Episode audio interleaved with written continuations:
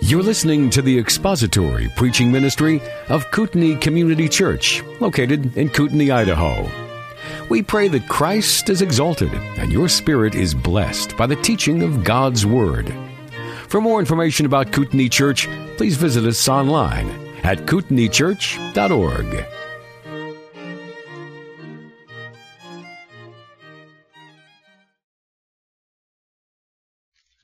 together the first 15 verses of John 6.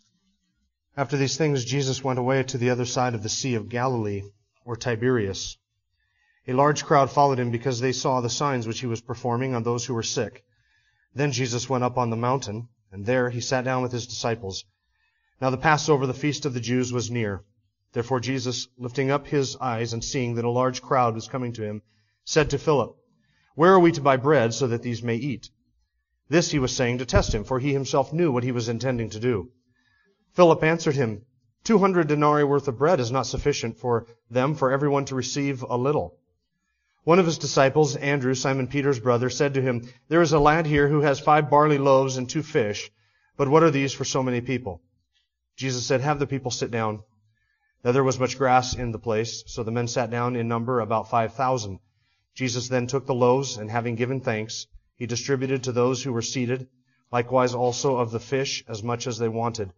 When they were filled, he said to his disciples, Gather up the leftover fragments so that nothing will be lost. So they gathered them up and filled twelve baskets with fragments from the five barley loaves which were left over by those who had eaten. Therefore, when the people saw the sign which he had performed, they said, This is truly the prophet who is to come into the world. So Jesus, perceiving that they were intending to come and take him by force to make him king, withdrew again to the mountain by himself alone. Let's ask the Lord's blessing on our time. Our Father, we agree with the psalmist who said it is in your word that we see light, and your word teaches us and encourages us and sanctifies us. So we pray, like he prayed, that you would establish your word to your servants as that which produces reverence for you. Help us to honor your word by submissive obedience to it to see ourselves in this passage. And we pray, O Spirit of God, that you would make your word come alive to us today, that we might behold your grace, your compassion, and your words in it. Help us to hear only the voice of our God in the text of your word, we pray. In Christ's name. Amen. Have you ever been reading through the Old Testament and come across a story or something in the Old Testament where you say to yourself, how is it that they could possibly respond like that? How foolish could they be to behave like that in the midst of all of those blessings? To see, for instance, the children of Israel and to say to yourself, okay, God has just parted the Red Sea and brought them across on dry ground, and now they're complaining about water. Or He has provided for them manna in the wilderness, bread from heaven falling every day, sufficiently, enough for all of their needs, and they get that day after day after day, and now they are complaining about supernatural, miraculous bread from heaven. Or God has promised them a land, and He has promised them a land flowing with milk and with honey and His blessings in the covenant, and they're worried about walled cities. Or to say God has saved their soul, and He has promised them nothing but that which is good for him, for them, and now they complain about the weather. No, hold on, that's us. Sorry, I was getting my complainers confused there for just a second. That's what we do, isn't it? We do that all the time. We look at the Old Testament saints, we look at the Old Testament folks and the stories, and we fail to see ourselves in that, and we wonder how could they do that? And yet, really, if history were written of us, if we were to read of ourselves in the Scripture, or if we were the subject of the dialogue and the narrative, people a hundred or a thousand years from now would read that and say, how could they be so foolish to do that? I find myself seeing a lot of, I'm going to say myself, but I know you too, in John chapter 6, in this episode of the feeding of the 5,000, and the disciples and their response to Jesus' demand that they find something to feed this large group of people. So we are looking now at the fourth of the seven signs that John gives in his gospel. It is the feeding of the 5,000. And before we dive into the passage, I want to remind you of something that I told you last week. This is the, again, the only miracle that Jesus, that is recorded of Jesus in all four gospels. This is the only re- miracle that Jesus did that is recorded in Matthew, Mark, Luke, and John, all four Gospels. The only one, other than the resurrection of Christ. which we would consider that a miracle, and we would consider that a sign, but I mean pre-crucifixion miracle. This is the only one recorded in all four Gospels. That tells us something not only of the significance of this miracle in the mind of Matthew, Mark, or minds of Matthew, Mark, Luke, and John, but also in the plan and intention of the Spirit of God. There is a reason why the Spirit of God recorded this miracle four times. And it's unique and significant in all four of the gospel accounts. And I think that there's a specific reason the Spirit of God did this. One, now I'm not trying to read the mind of the Spirit, but this is what I observe in the gospels. For one, this is the most public miracle that Jesus did. This is before 5,000 people. There was another feeding of a multitude recorded in the Synoptic Gospels of 4,000. That was smaller than this one. This one is even greater than, or even more public than his resurrection. Jesus appeared after his resurrection to as many as 500 at one time, and to his disciples and apostles who were chosen beforehand for him to see them. But of all of that Jesus did, of all the miracles and supernatural feats, this one was the most public. This miracle is also, I believe, a watershed event in the life of Jesus. A watershed event. What I mean by watershed is everything prior to this is going a certain direction. Everything after this seems to be going a totally different direction. This event, the feeding of the 5,000, and the dialogue and discourse that follows it, seems to be a pivotal point in the life and ministry of Jesus. When chapter 6 begins, people are following him and chasing him in droves. When chapter 6 ends, people are leaving him in droves. And he is left with only the 12 to whom he says, are you going to leave too? He has gone from a group of followers that numbered in the thousands to a group of followers that didn't even number in the hundreds, but just 12. What is it that happened? What is it that he said that drove so many people away? John chapter 6 answers that question, and the feeding of the 5,000 is that miracle, and everything that surrounds it helps explain to us how it is that though they came for his works, they saw his signs, they came because they saw his works, they left when they heard his words. They wanted his works, they wanted the miracles, but they didn't want the teaching that went along with it. And when Jesus began to teach and say some very strong things and lay down his demands for discipleship, the people said no thanks. And so they left in droves. So they're coming to him by the thousands at the beginning of chapter 6. They are leaving him by the thousands at the end of chapter 6. What happens in the middle? It's the feeding of the 5,000 and his explanation of that miracle that follows it in John chapter 6. So it's a watershed event. And I've kind of hung my thoughts at least on four things that I observe in the passage and in this miracle. First, we will notice the place that the miracle takes place in verse 1. Second, we will look at the people, the people of the miracle in verses 2 through 4. Then we will notice the problem that is raised in verses 5 through 7. And then we will save this for next week. We will notice the provision in verses 8 through 14. So the place, the people, the problem, and then the provision. And that'll help us sort of structure the text as we work our way through it. Let's dive in and take a look at the place. Verse 1, chapter 6. After these things, Jesus went away to the other side of the Sea of Galilee, or Tiberias. Now I mentioned last week, there is a gap of time, depending on which feast you think is mentioned in chapter 5, verse 1. There's a gap of time, remember, between the end of chapter 5 and the beginning of chapter 6. I suggested that it could be anywhere between 6 months and 18 months, depending on which feast is mentioned in 5.1. I'm of the opinion, again, that the feast mentioned in chapter 5 verse 1 is a Passover feast. That means we have roughly 12 months between chapters 5 and chapter 6. I mentioned that last week, but what I didn't do last week, because we didn't have the time, is I didn't fill in for you all of the events that took place in that year that John just skips over. Remember, it is not the point of the gospel writers to record everything that happened in the life of Jesus. Each gospel writer has a specific thing that he's, he's geared toward and aiming at in the writing of his gospel. And so each gospel writer picks and chooses the sayings, the sermons, the miracles that help to build the point that he is trying to make. John does the same thing, so he jumps over an entire year of Jesus' life that the other synoptics cover. So here are the things that were going on in, during that year, and I mention this because there are two particular things that we read in John, Mark chapter 6, Mark 6, two things that sort of set the stage for the feeding of the 5,000 and this event in John 6. Chapter 5 revolved around what type of a controversy? Do you remember? Sabbath controversy, because Jesus healed the man at the pool of Bethesda on the Sabbath.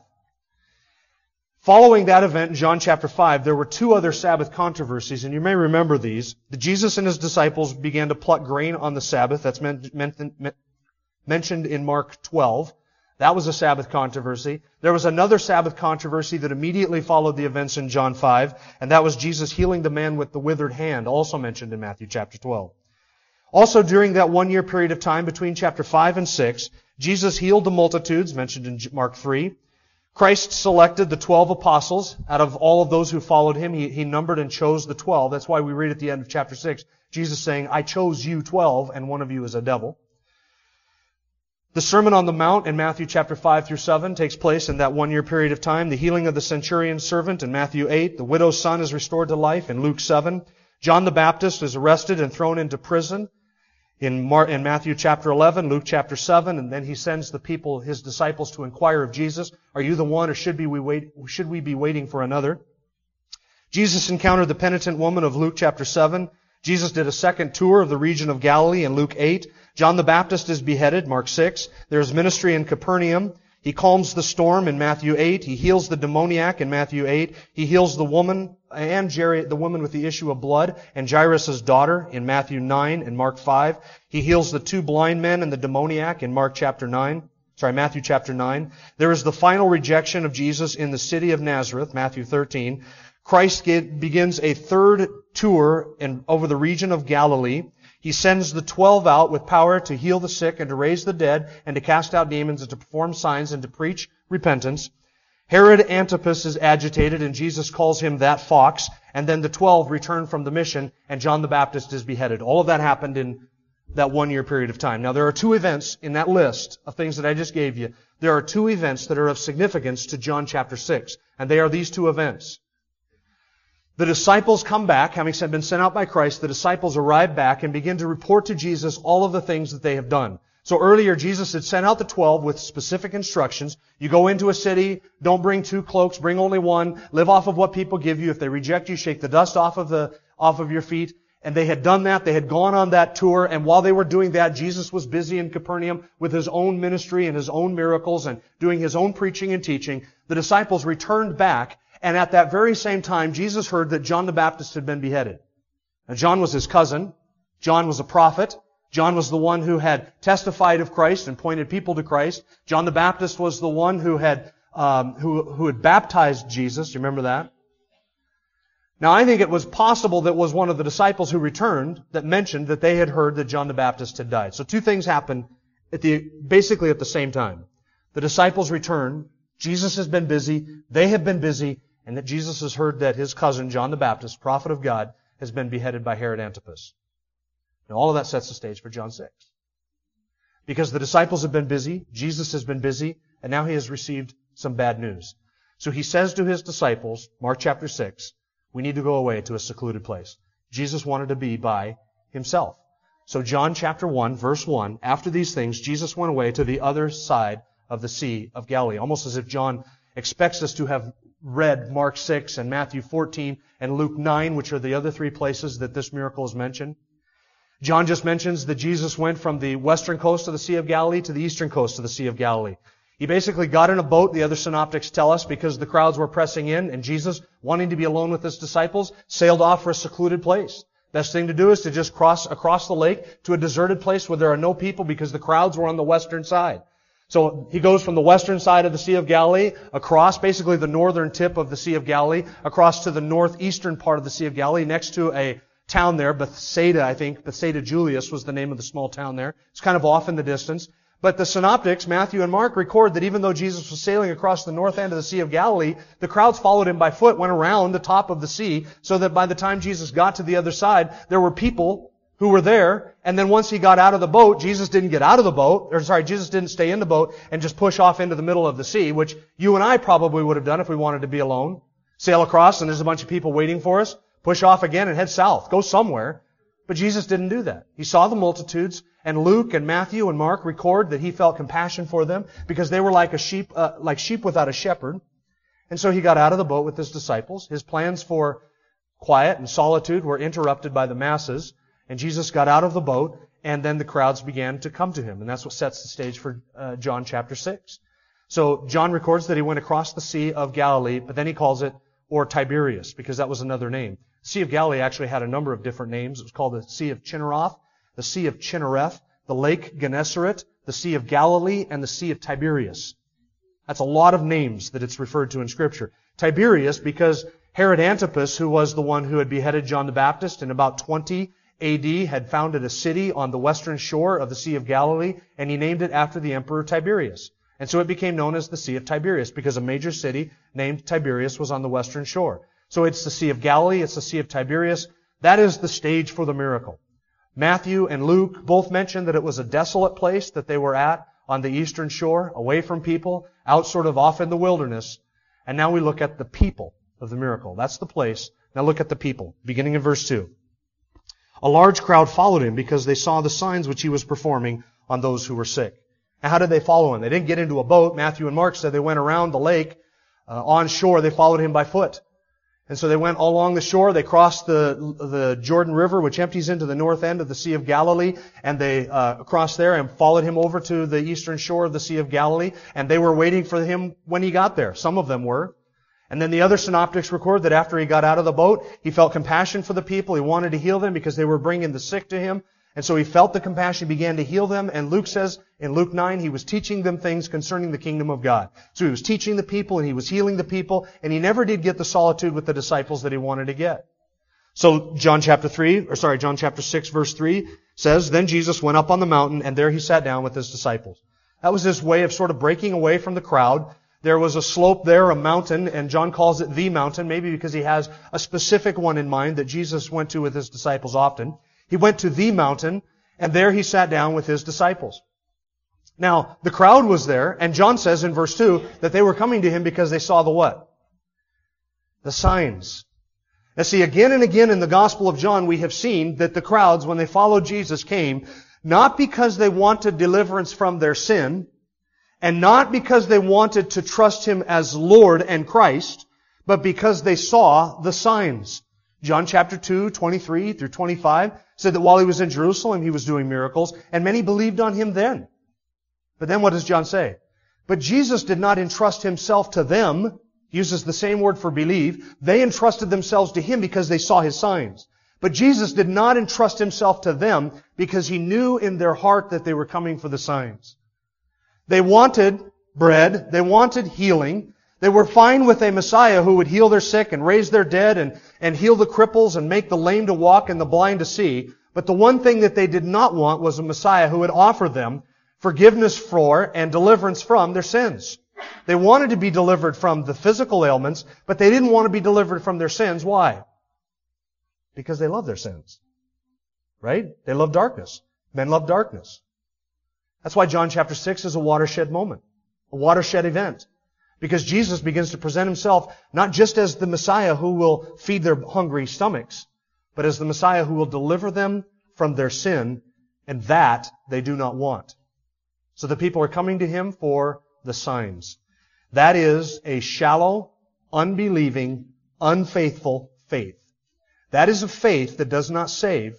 Said it before. That is a faith that trusts him for the benefits and does not want to receive him for who he truly is. That is an unbelieving belief. There is a faith that saves, and there is a faith that does not save. The faith of the multitudes was the faith that does not save. Give us the miracles. That's what they want, the signs. That's why they came by the crowds. But there is a faith that says, miracle or no miracle, I will entrust myself to you and take you at your word because I want you. Not the miracles, but you. I want deliverance from my sin. I want forgiveness for my sin. I want a new heart. I want new affections. I want to belong to you because you are precious to me. Real saving faith says that to Christ, and I will obey you. That's saving faith. Unbelieving faith says, show us the signs. Show us the signs. Now verse 4 is more than just an incidental marker for time. Verse 4 says, Now the Passover of the feast of the Jews was near. What's interesting about John, and I'm not going to develop this, I'm just going to mention this, and you can study this out on your own. Most of the Gospel of John can be outlined around the feast that John mentions. He mentions one in chapter 2, verse 13, which sort of begins his ministry. And of course, you have the, the woman at the, uh, sorry, the cleansing of the temple and the water turned into wine in chapter 2. Then he mentions a feast in chapter 5, a feast in chapter 6, a feast in chapter 8 and 7, a feast in chapter 11. Most of the events, in fact, all of the events of John fit nicely around John's mention of the feast. He mentions a feast in order to give us sort of a chronological point to hang these events on, and then he unfolds all of these things that happened around this feast. And so he, here you see it in chapter 6 verse 4, the mention of the feast, but listen, that tells us not just when the event or when this miracle occurred, but it gives us the background and the thinking in the minds of the people that was going on when the miracle happened. Now, that would also maybe explain, verse 4, would also explain why the crowds were coming to him. If it is near the Passover, then you would have all of these pilgrims from the northern regions of the city, of the nation of Israel, which was up in Galilee, which is where we're at, by the Sea of Galilee, up in the north, north of Samaria, north of Judea you would have all of those people from the surrounding regions in the north gathering together, making their pilgrimage on the way down to Jerusalem. Many of them would be carrying, in fact, all of them would be bringing with them one of two things. Either the sacrificial Passover lamb that they would have offered in the temple on the day of the Passover, or they would be bringing with them all of the money that would be required to purchase a lamb in the temple. Do you remember all of the money changers and the selling of doves and the oxen and all that stuff for the for the sacrifices, they would be bringing either the money to purchase the lamb or they would be bringing with them the lamb. And they would be moving in massive crowds headed down toward Jerusalem. Was probably wandering through Galilee that they heard of Jesus, saw Jesus, and began to sort of glom on and realize here's a miracle worker. Let's stop and we'll see the miracles. And they had the miracles done. They were following for that reason. It was near the Passover. Now if you're a Jew, and it's spring, and you're getting ready to you're getting ready to celebrate the Passover, there are three sort of trains of thought going on in your head. Now, I'm, I'm giving you this so you can put yourself in the mindset of a Jew, and then I'm going to show you how John chapter 6 sort of unfolds around this mindset.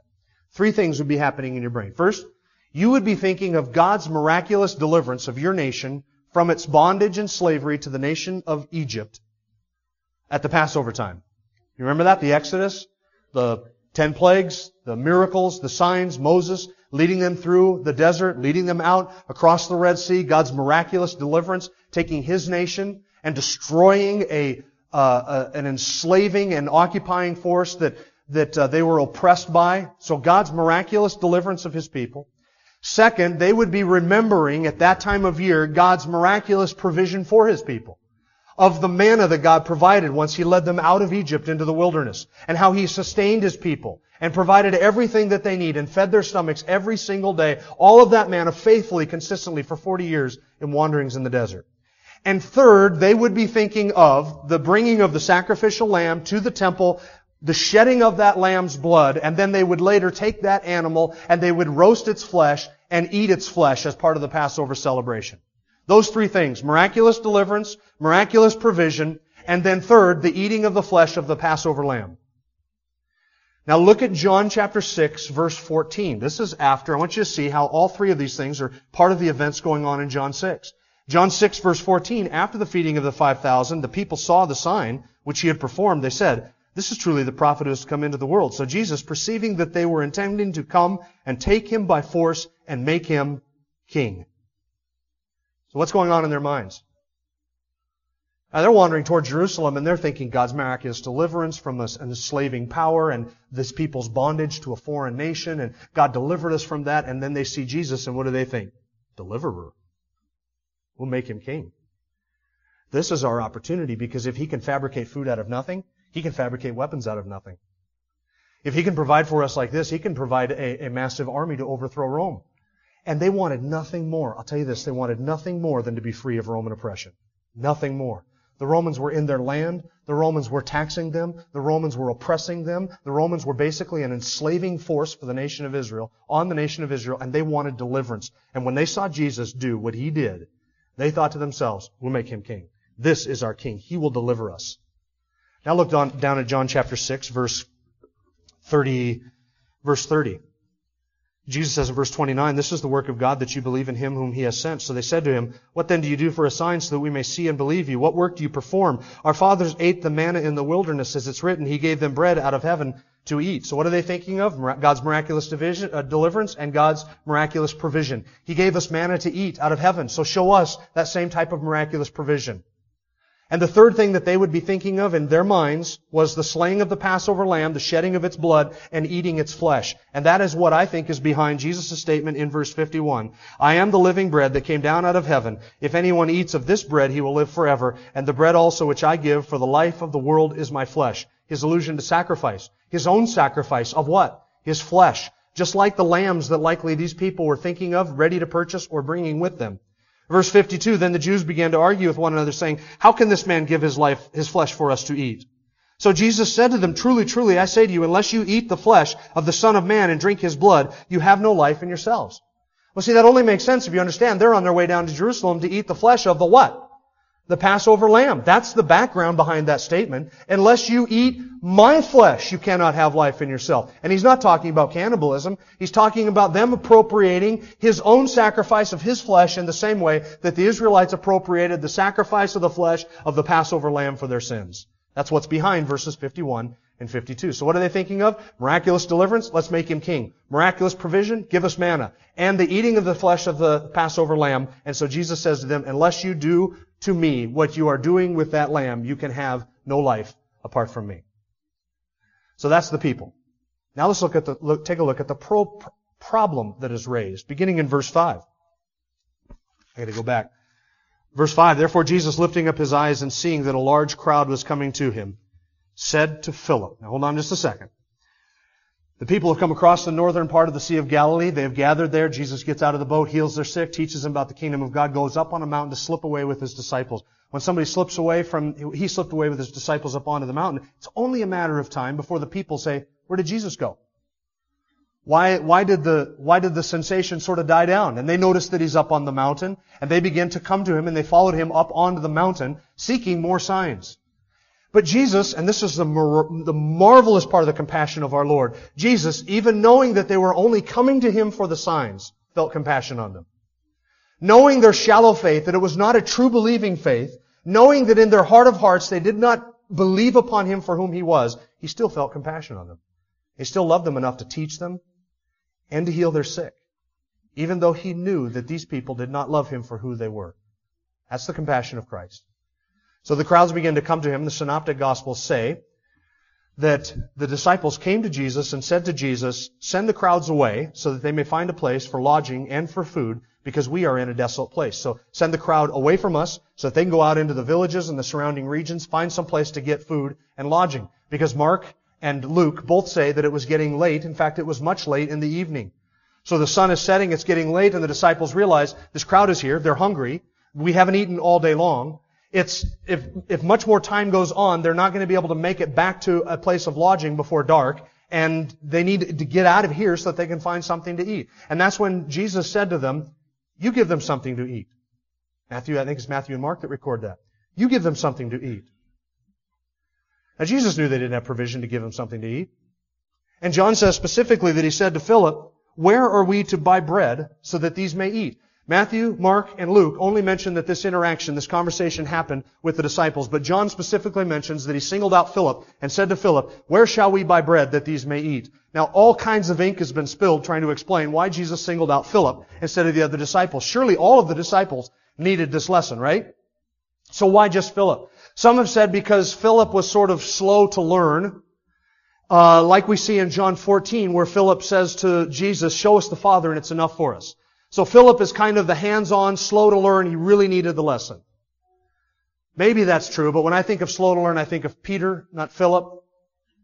So I don't know that that would necessarily be the, the reason. I'm not trying to diss Peter because he's, he's one of my, he, he's one of the, my 12 favorite apostles.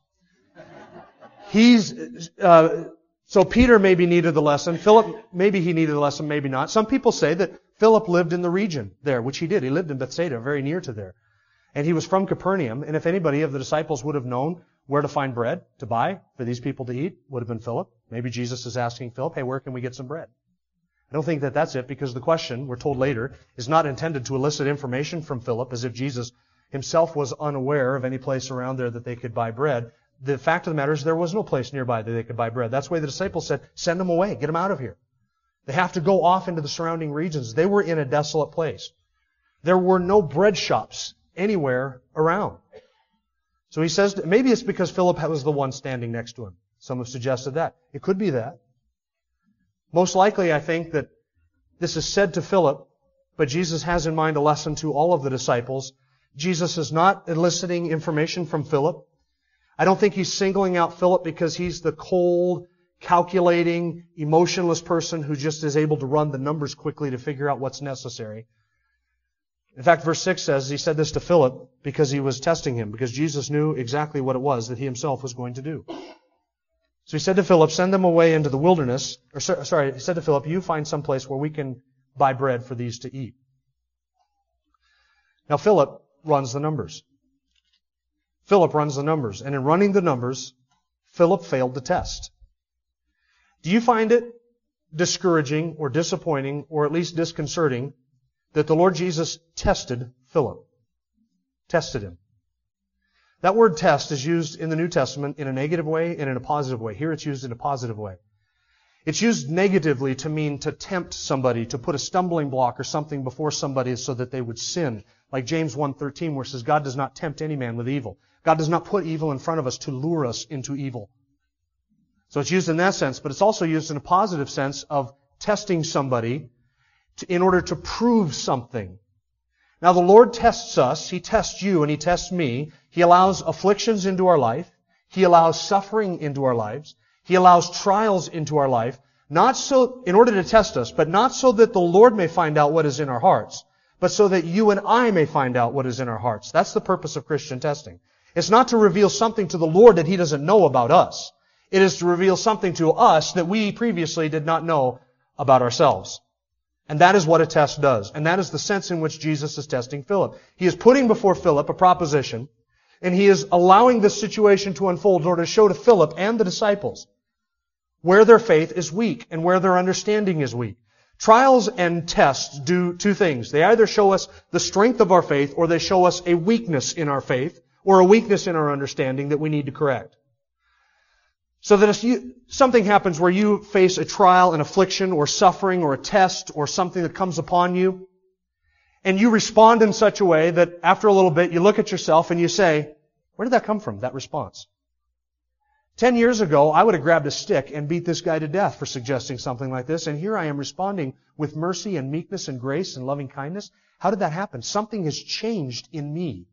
Tests come so that when we respond appropriately, we may look at it and see, hey, I passed this test. That's a genuine faith. It proves that my faith is valuable, that my faith is real, that it's supernatural, that it is enduring, that it is God's grace, and that I'm growing. So when we pass the test, it shows us the strength of our faith. But when we fail the test, it shows us the weakness of our faith or the weakness of our understanding. I failed a test this last week. I got into a van with my wife and we started driving down the street and as we were leaving, she said, we need to get some gas. Now, I had no idea. I had no idea that once the needle had hit empty, that she thought you could drive to Seattle and back in the van without it really running out of gas. So we pulled into the gas station to get some gas. There was a line up there. And because we were already a half an hour late for our appointment, we said, let's go to the next gas station. So we pulled out onto the highway and got exactly, exactly halfway between the two gas stations. I mean, exactly within inches between the two gas stations, and the van ran out of gas. No sputtering, nothing. Just run out of gas, died. We pulled off to the side of the road, and I responded like somebody who believes in the sovereignty and the providence of God in every last detail of life. No, friends, I did not.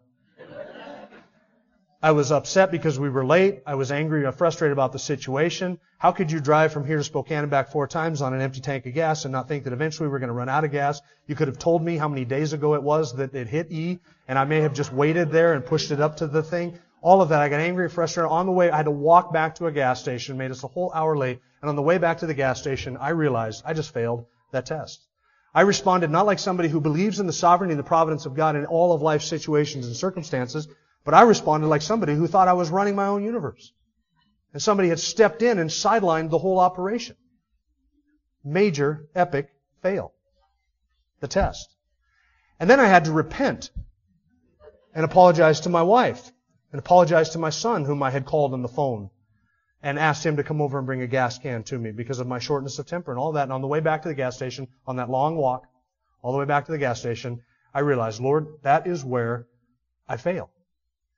I fail in this area that I believe this about my theology, but when it hits the road down here, I fail to respond in a way that is in keeping with what I know the Bible says. So that test, that trial, and I know that that is small compared to those of you who are struggling with cancer or have a spouse who's struggling with cancer or dealing with financial situations. That is a small test or a trial. But listen, I failed the small one. I failed the small one. The purpose of trials is to show us where our faith is strong and to show us where our faith is weak. Philip gets to see where his faith is weak. And so he runs the numbers. And he says 200 denarii worth of food is not sufficient to feed all these, even to give all of them a little. Even if we just break off a little piece of bread and give everyone a little so that they just have a bite or two, we're looking at 200 denarii worth of food. And if we want to add another course to this meal, say meat, fish for instance, then we can't even begin to calculate the amount of money that's going to take to feed over 5,000 people. So he runs the numbers and to Philip, it looks, from every human vantage point, impossible. It's impossible. We can't do this. We can't feed them, even if we had 200 denarii. How much is 200 denarii? One denarii was a full day's wage for your average worker. One denarii. So this is eight months' wages. If we have eight months' wages, we cannot feed these people, even to give all of them a little. And Philip didn't even have to go to Judas and ask Judas how much money was in the money bag to know that not only did they not have the provision to buy food for all of these people. They didn't even have a place to buy food for all of these people.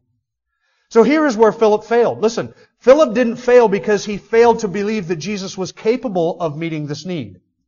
This is where I think most of us go astray when we read the passage. We think Philip's failure was that Philip failed to believe Jesus had the power to do something miraculous. I don't believe Philip didn't believe that Jesus had the power. I believe that Philip believed with all of his heart that Jesus had the power, where Philip failed was he failed to see how the power that he knew Jesus had was able to meet the need that was pressing at the moment. For instance, if somebody at this very moment between verse 6 and 7 had walked up to Jesus and said, Jesus, we have a man here who is crippled.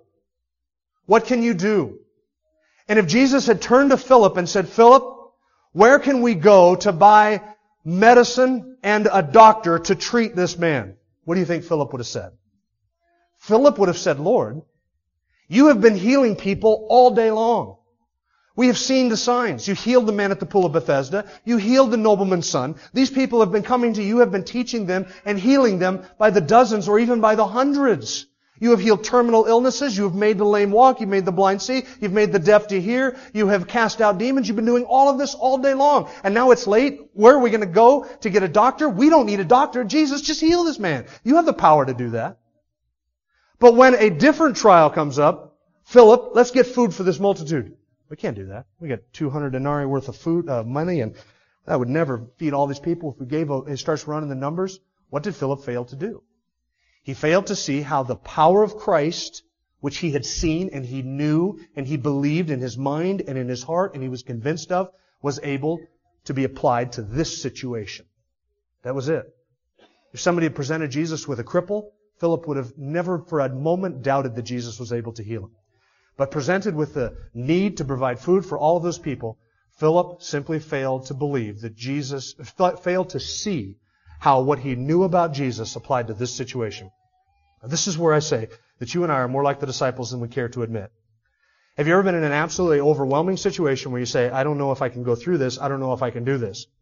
And then somebody can walk up to you and describe an, an even less overwhelming or an even more overwhelming situation. You say, look, God is sovereign. You believe this. He has grace for you. He has power. He can do this. He can, he can cure that. And then you look at your own situation and you say, uh, I don't know what I'm going to do. It's exactly what Philip was doing.